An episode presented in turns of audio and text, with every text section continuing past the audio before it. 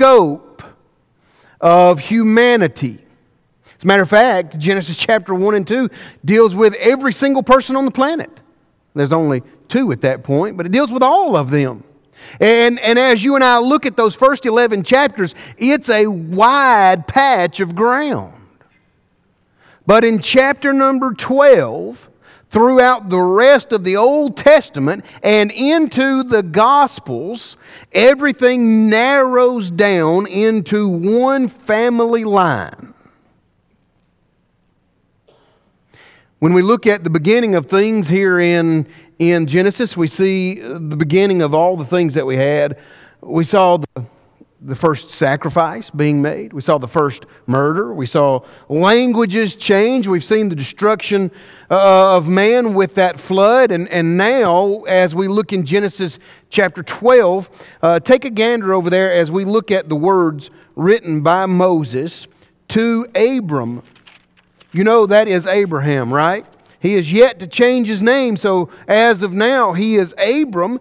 And the Bible will read this way: Now the Lord had said unto Abram, Get thee out of thy country, from thy kindred, from thy father's house, into a land that I will show you, and I will make of thee a great nation. I will bless thee, and make thy name great, and thou shalt be a blessing, and I will bless them that bless thee, curse them that curse thee, and in thee shall all the families of the earth be blessed. And so he departed as the Lord had spoken to him. Lot went with him. And Abraham was seven, or Abram was seventy-five when all this happened. As you and I begin to look, first we see that Jesus, or God, would say to uh, to Abram, Get out of your father's house, out of that land, and you and your family go. And as we look at the last verse, verse number four, we see Lot went with him. Troubled me and puzzled me over the years. I think, how is Abram doing what God said to do when he's carrying that guy with him? And it makes sense when you look at it this way. It's more than likely that Lot's parents were dead and that Abram was the one in charge of his care. So Abram, Lot would be more of a son to Abram than, than just his nephew.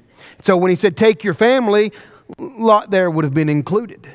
I noticed that that's not a problem with God, because God didn't say, all right, you didn't do what I said right here from the very beginning, so I'm going to strike you dead and start out with somebody else. And so he begins by saying, if you'll go and do these things, conditionally I will give you some things. The first of those three promises is a great nation, found in Genesis chapter twelve, verse number two. A big family. A big family. Now, when he leaves his father's land, he's seventy-five, but when he has his first child with his wife, Abraham at that point is one hundred. Sarah is ninety. Y'all are just looking at me like I said, just regular numbers. Do you understand what I'm saying to you? Is anybody in here in their nineties? eighties? All right, we have a couple of, have a lady in the back in her eighties. Just shake her nod. Would you like to have a baby? No. And, and Sarah is ninety. God is doing this to prove a point. God is doing this to say, Abraham, anybody can have children. Sarah, anybody can have children. They do it all the time. But I'm going to take you from the point and time in which you are not supposed to have children, where you have grown past those things physically, and through that barrenness of time, you're going to have a child. And you're going to know that it's not anything that you have done to produce a child. That this child is going to be from me. And he's going to have one kid, and that's going to make a big family. I don't know if you've ever been around children. Sometimes one is just enough.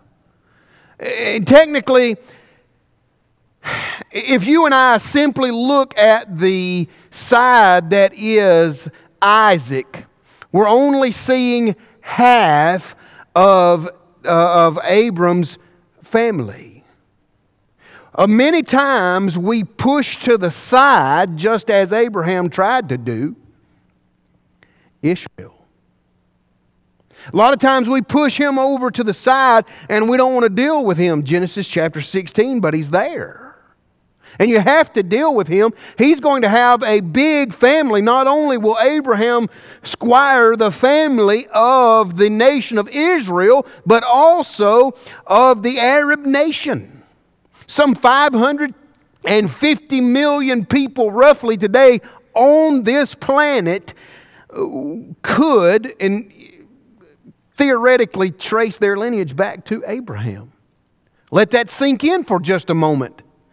five hundred fifty million is a lot of folks. That's roughly double the size of our nation. And within that Middle Eastern portion of land, they all would trace themselves back to Abraham. Oh, he has a big family. He has a, a very big family. And because of that, there's land needed. That land is given to him in Joshua chapter eleven and verse number twenty-three. Has absolutely nothing to do with the year nineteen forty-eight. Anybody know what happened in nineteen forty-eight? That's when we established, we as a people established Israel back where they were, supposedly, as if that were uh, us helping God out with His blessings. We don't, He doesn't need our help. He gave that to them in Joshua chapter eleven, verse twenty-three. As a matter of fact, what He said was, the land I said I was going to give you, I gave it to you. You look at a great nation and you see that, that this five hundred fifty million is very, very different from Genesis chapter number forty-six, twenty-six, and twenty-seven, where only seventy go into Egypt. five hundred fifty million is a big difference. And so, promise number one, Abraham is going to have a big family. And number two, uh-oh, I'm going still going the wrong way. Number two, uh, he's going to make his name great. Genesis chapter twelve and verse number two. You know, the Ecclesiastes writer in Ecclesiastes chapter seven verse one writes that a, a good name is better than precious ointment. How many people around our world would refer back to Abram and Abraham as father? Father Abraham. So many people would. That Jewish nation that would, would look back to him, would, would see him as the father of, of them. Even the nation of the Muslims would look back to Abraham and say, through Ishmael we came about. He's loved and revered by so many worldwide. The question then has to be why? Well, according to James chapter two and verse number twenty-three, Abraham was called the friend of God. By the way, Abraham lives a life and passes from this life into eternity like we all will if the Lord tarries. Do you know how many people were at Abraham's funeral? God. That's a stellar funeral. Look, look, look who is there. Why is God there? It's because Abraham is the friend of God. He is the one who has built that relationship with God. He finds himself with a good name. He is known, even to us, as we look through uh, Hebrews chapter eleven, even as the Father of the faithful. We see him having a good name. We see him having a, a, a large family. And notice this. And then there's this one where he's mentioned as being a blessing to all. And sometimes, sometimes we push that over to the side because we don't really understand what he's saying. Sometimes we look at it and we say, I don't know exactly what God's talking about there, but I know what a big family means, and I know what, what these other things mean, and I know that my eyes are bad. Y'all might not be able to see that, so I'm going to have to look at this one. All the blessings that God would give to Abraham are mentioned right here, and that all of the world's families will be blessed by him. How's that? Because he's going to produce offspring? Technically, he's only going to produce two. Is it, is it because he is establishing something known as monotheistic worship in a world that is, is full of pantheism and, and anything goes and we can worship anything and everything? No, even though he does do that. Is it going to be blessed by, by Abraham and his family because he is faithful to God? Yes, but not really. You see, none of those things really have us in mind of what the blessing is that God is going to give through his family. The blessing that God would give to the world through the family of Abraham is one known as the Christ, one known as Jesus, and as he was growing up and living, one known as Jesus of Nazareth, who didn't look like much, didn't seem to be much as his contemporaries would look at him, and, and would be almost blind in their looking toward him to not see him as the very Lamb of God. And you say, preacher, that might be a little bit of a stretch for you to say that the promise through Abraham results in Christ. That's, that's way too far down the line, and I don't think you can draw it back. Okay. Galatians chapter three. Grab your New Testament, turn to Galatians chapter three, and we're going to start in verse sixteen. And we'll read for a moment, and we'll stop and make some observations and, and move on through. Verse sixteen, now to Abraham. Now we got our bearings about us. We know that he's speaking of the same guy we were talking about. And his seed were promises made. You know, he did not say to seeds as of many, but as of one. And to thy seed, which is Christ. Look there, that, that's not a very big stretch, Paul would say, as he's writing, that the, the seed of Abraham will be Christ. Yeah, but preacher, you really haven't proved anything. Well, let's keep reading. And this I say, that the covenant that was confirmed before of God in Christ, the law, which was four hundred thirty years after, cannot disannul, that it should make the promise of, of none effect. Which promise? Promise all the way back in Genesis chapter twelve. That Old Testament law is not going to change that promise one single letter. That promise is still given to, to Abraham, and it's still going to be carried out by God. For if the inheritance of the law, which is no more but a promise, but God gave it to Abraham by promise. Would Abraham live long enough to see Christ? No. Would Abraham be a blessing to all of the world through Christ? Absolutely. Wherefore then serveth the law? Wherefore then serveth the law? It was added because of transgression till the seed should come to whom the promise was made. Which seed's he talking about? Which seed needs to come? Was it Ishmael or was it Isaac? Well, let's read a little further. And was ordained by angels in the hand of a mediator. Now, a mediator is a mediator of one, but God is one. Is the law then against the promise of God? Well, absolutely not. Is the law of God going to contradict the promise of God? Absolutely not. He goes on to say this, God forbid, if there be any uh, law given which could have given life, verily, righteousness should have been by the law. If life was available through that law, that law would still be in effect. But the Scripture hath concluded all under sin, that the promise by faith of Jesus Christ might be given to them that believe. But before faith came, we were kept under the law. Stop right there. It's necessary you and I know a couple of things as we read through the book of Galatians. First, Paul's pretty, uh, he's pretty smart. And he writes this particular book, or God writes this book through Paul's pen in a debate format. And what he will do is continually debate the fact that the, the faith, New Testament faith, is more efficient and better than the Old Testament law. So we use these words faith and law in a way to uh, to notice each side uh, throughout this whole book.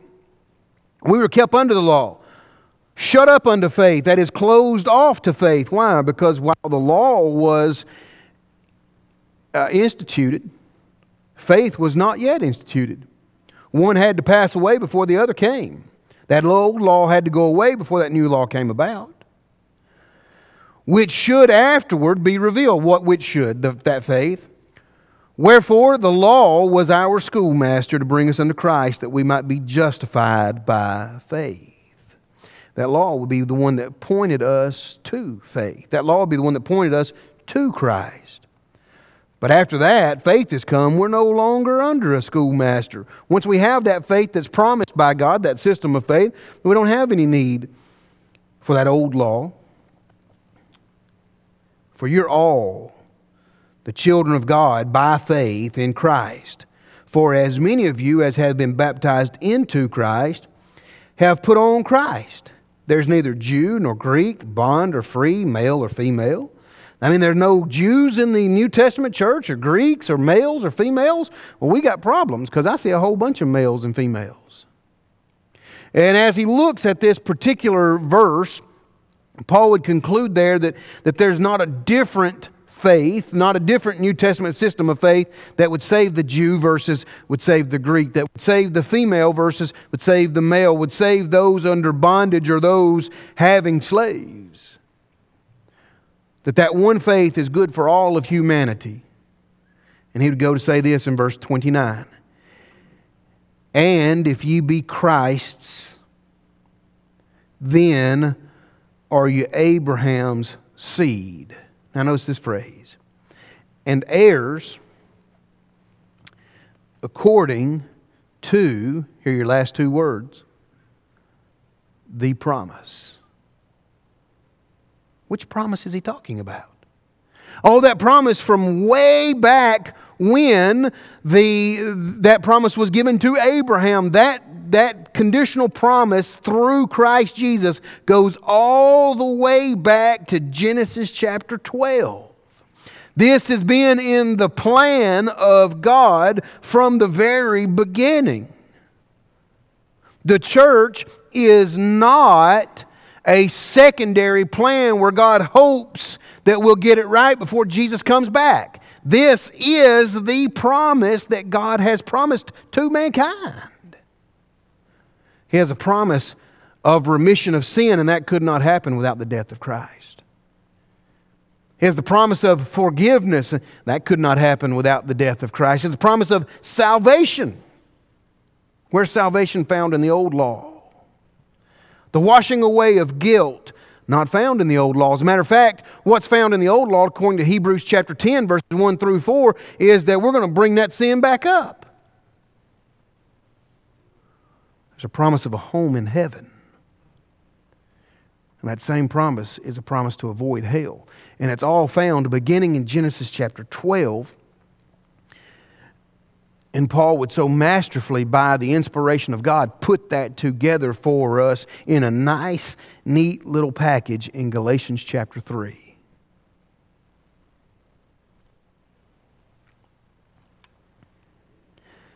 How mighty is your God? What can your God do? Can he save mankind? Could your God save mankind even before mankind knew they needed to be saved?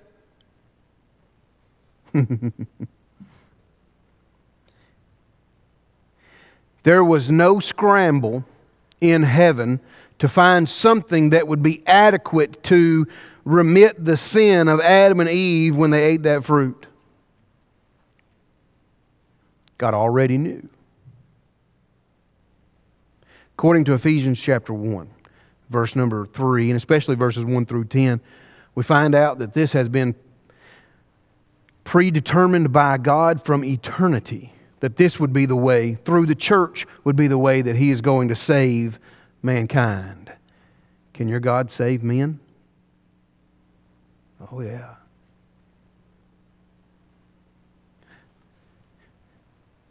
But He will not save them unless they submit to Him. unless they understand that authority that is found within the promise, unless they understand the authority that's found within His Word. You know, every time I look at the promise given to Abraham, I think of the the blessing of Christ automatically. That's the big one in my mind. I, I think I go to that one automatically. But you look down the history given to you in the Old Testament to how God would keep this family going in that direction until the Christ was born. Because He promised that bloodline. And how they would continue to occupy that space until the Christ was born. Why? Because He promised that land. And it's in the Christ's death that He provides the blessing for all. He provides the opportunity for me to be saved from me. Has anybody here ever made any bad decisions, or is it just me? All right. You know what He saved you from? He saved, saved you from you. He saved me from making those bad decisions. He saved me. He said, if you'll just follow after me, I'll tell you what to do. How easy is that?